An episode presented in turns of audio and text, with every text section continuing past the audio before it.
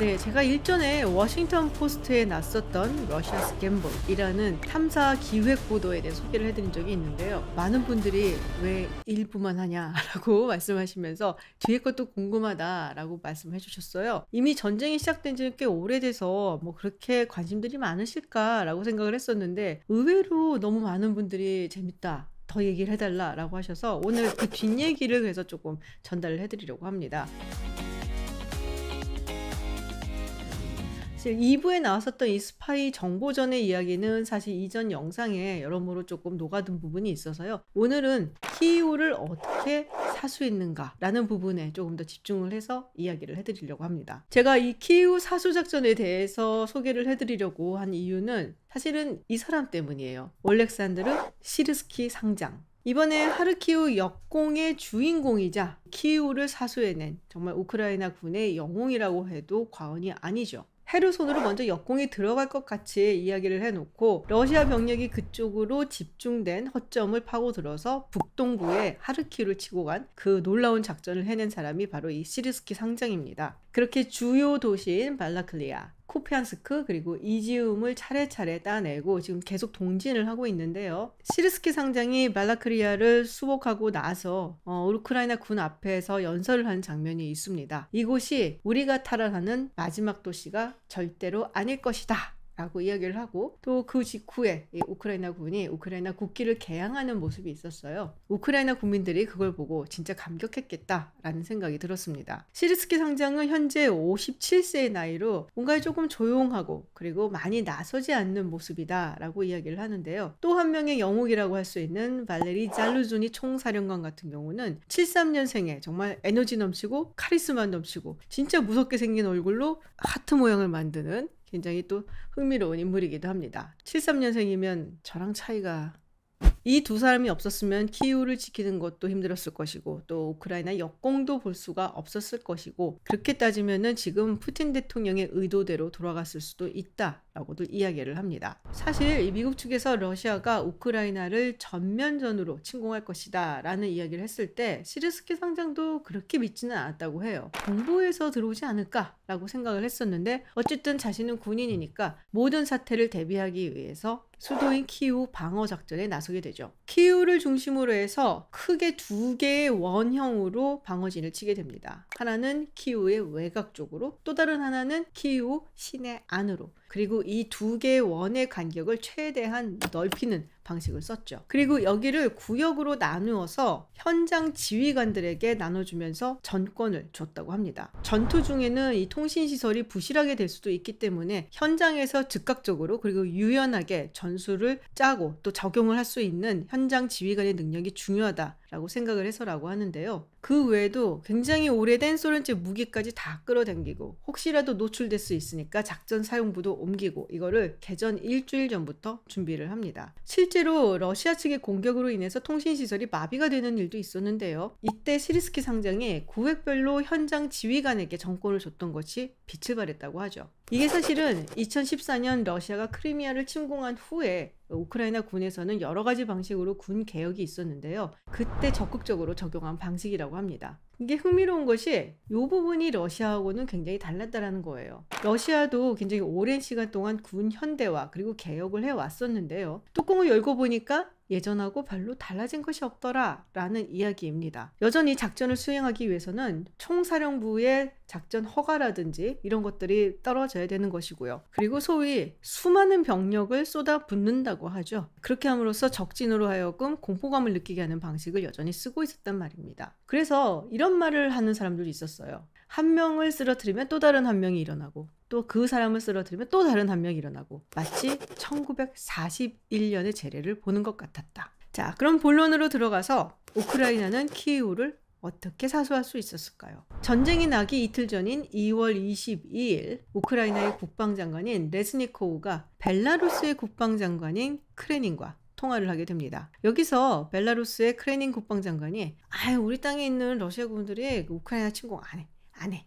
안 해. 걱정하지 마. 라고 이야기를 했다고 하죠. 물론 새빨간 거짓말이었습니다. 전쟁이 터지자마자 벨라루스의 크레닌 장관으로부터 전화가 왔는데요. 러시아의 국방장관인 쇼이구의 메시지를 전달하기 위해서 전화한 것이었습니다. 항복하라. 항복 문서에 사인을 하면 심공을 멈추겠다. 이 말을 들은 우크라이나의 레즈니코 국방장관이 이렇게 답했다고 하죠. 러시아가 항복하면 받아주겠다. 말은 그렇게 했지만 속으로는 굉장히 참담했을 거라 생각합니다. 지금이야 우크라이나가 역공도 하고 승전보도 울리고 있지만 사실 개전 초기에는 모두가 우크라이나에 희망이 없다라고들 이야기를 했었거든요. 병력도 그렇고 무기도 그렇고 모든 면에서 러시아에게 압도당했던 우크라이나가 할 수 있었던 것은 지금 우리가 가진 모든 것을 이용하자. 특히 우크라이나 사람들이 가장 잘 알고 있는 우크라이나의 지형을 이용하자라는 생각을 했다고 하죠. 최대한 러시아군의 갈 길을 막고 진군을 늦추고 그리고 이들의 병력을 소모하게 하자. 그리고 그 다음은 신에게 맡긴다. 마지막 말은 제가 생각한 말입니다. 벨라루스로부터 러시아군이 남하를 했기 때문에 우크라이나는 키우의 북동쪽과 북서쪽을 모두 지켜야만 했습니다. 특히 이 북서쪽에 호스토멜에는 안토노프 공항이 있었는데요. 미국의 CIA에서 우크라이나 측에 아마 러시아가 이곳을 가장 먼저 점령하려고 할 것이다 라는 경고를 들었고 그 경고대로 되었습니다. 호스토멜을 지키려고 우크라이나 군이 굉장히 노력을 했지만 병력의 열세를 이기지 못하고 결국엔 내줘야 했는데요. 그냥 후퇴를 한 것이 아니죠. 활주로를 파괴를 해서 러시아의 군용기나 전투기가 제대로 이착륙을 못하게 한다든지 호스토멜로부터 키우로 오는 도로를 파괴를 해서 전차나 장갑차가 오지 못하게 한다든지 이런 식의 소모전을 계속하게 된 겁니다. 그 덕분에 전진이 힘들어진 러시아군이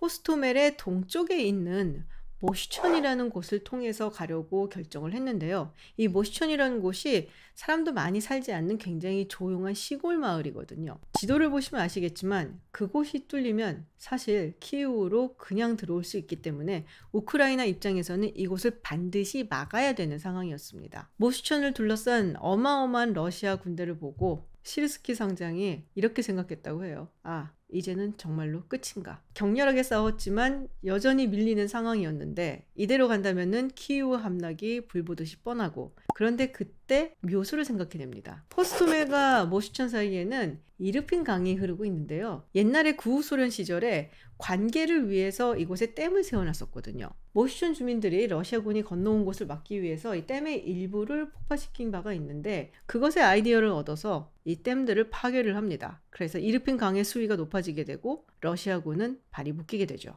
북동쪽에서도 체르니히우를 중심으로 해서 어마어마한 격전이 벌어지고 있었습니다. 마찬가지로 열세였지만 우크라이나 군이 했었던 방법은 러시아군을 불리한 지형이 있는 곳으로 유도를 하는 거였어요.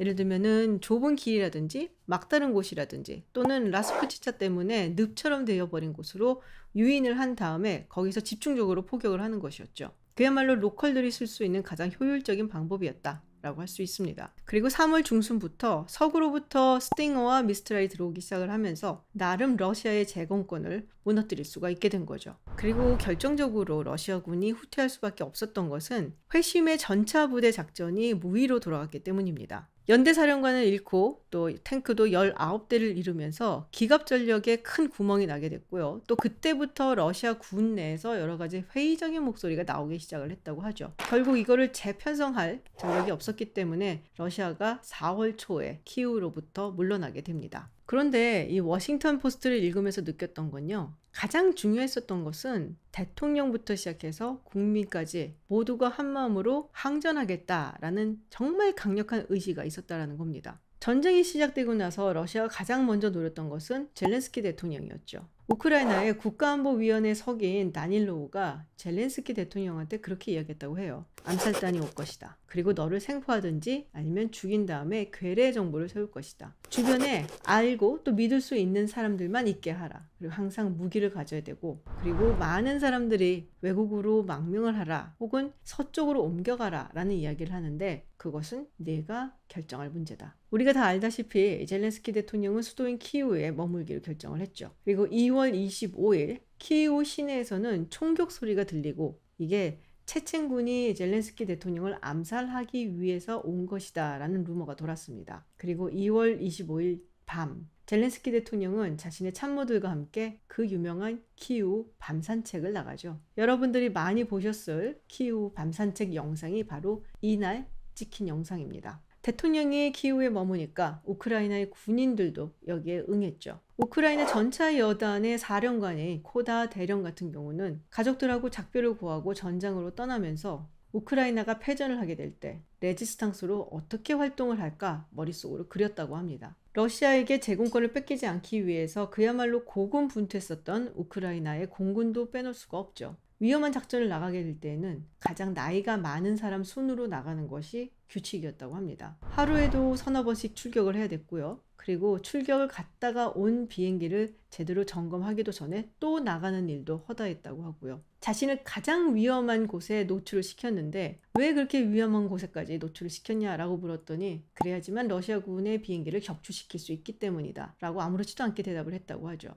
그렇게 우크라이나가 방공망을 지켜낸 겁니다. 우크라이나 국민들은 또 국민들대로 러시아군의 동태를 살펴서 중요한 정보가 있으면 이거를 우크라이나 군 쪽에 제보를 하기도 했죠. 그야말로 이 전쟁을 겪으면서 우크라이나 국민들이 모두 전사로 거듭난 것이다 라는 생각이 들더라고요. 물론 미국과 서방의 도움이 어마어마했죠. 미국 같은 경우는 개전할 때부터 정보 자산을 어마무지하게 나눠줬고요. 뭐 여러분들 많이 들어보셨잖아요. 맵 핵이라고요. 독일 같은 경우도 뭐 처음에 천연가스 문제라든지 그리고 헬멧 5천 개를 보낸다라는 이야기 때문에 많이 비난과 조롱의 대상이 됐지만 사실 여러모로 도와준 것도 많습니다. 최근에 이 독일의 비행기가 부상을 당한 우크라이나 군인들을 수송하는 그 장면, 그게 영상으로 SNS에 퍼진 적도 있죠.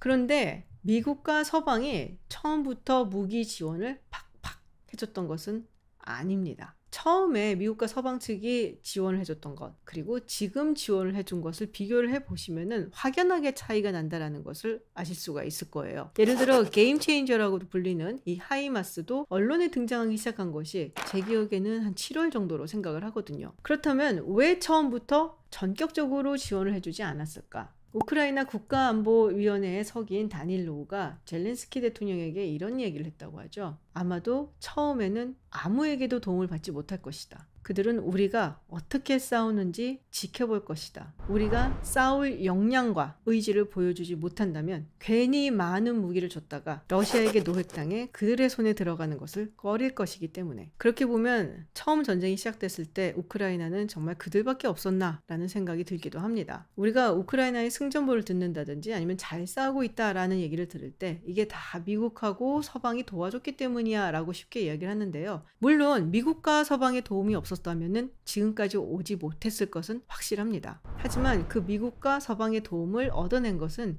온전히 우크라이나의 몫이라고 볼 수가 있겠죠. 전쟁 초반에 우크라이나가 그렇게 기가 막힌 전술을 보여주고 또 목숨을 다하도록 싸우겠다라는 항전 의지를 보여주지 않았다면 미국하고 서방은 지금과 같은 지원을 해주지 않았을 겁니다. 또다시 아프가니스탄과 같은 상황에 발을 들여놓을 생각은 추호도 없었기 때문이죠. 무기와 기술의 발달로 인해서 현대전은 누가 더 높은 기술의 역량을 가지고 있느냐에 따라서 승패가 갈린다고들 이야기하죠. 하지만 우크라이나를 보고 난 후에 그 누가 명분과 사기가 현대전에서 중요하지 않다고 말할 수 있을까요?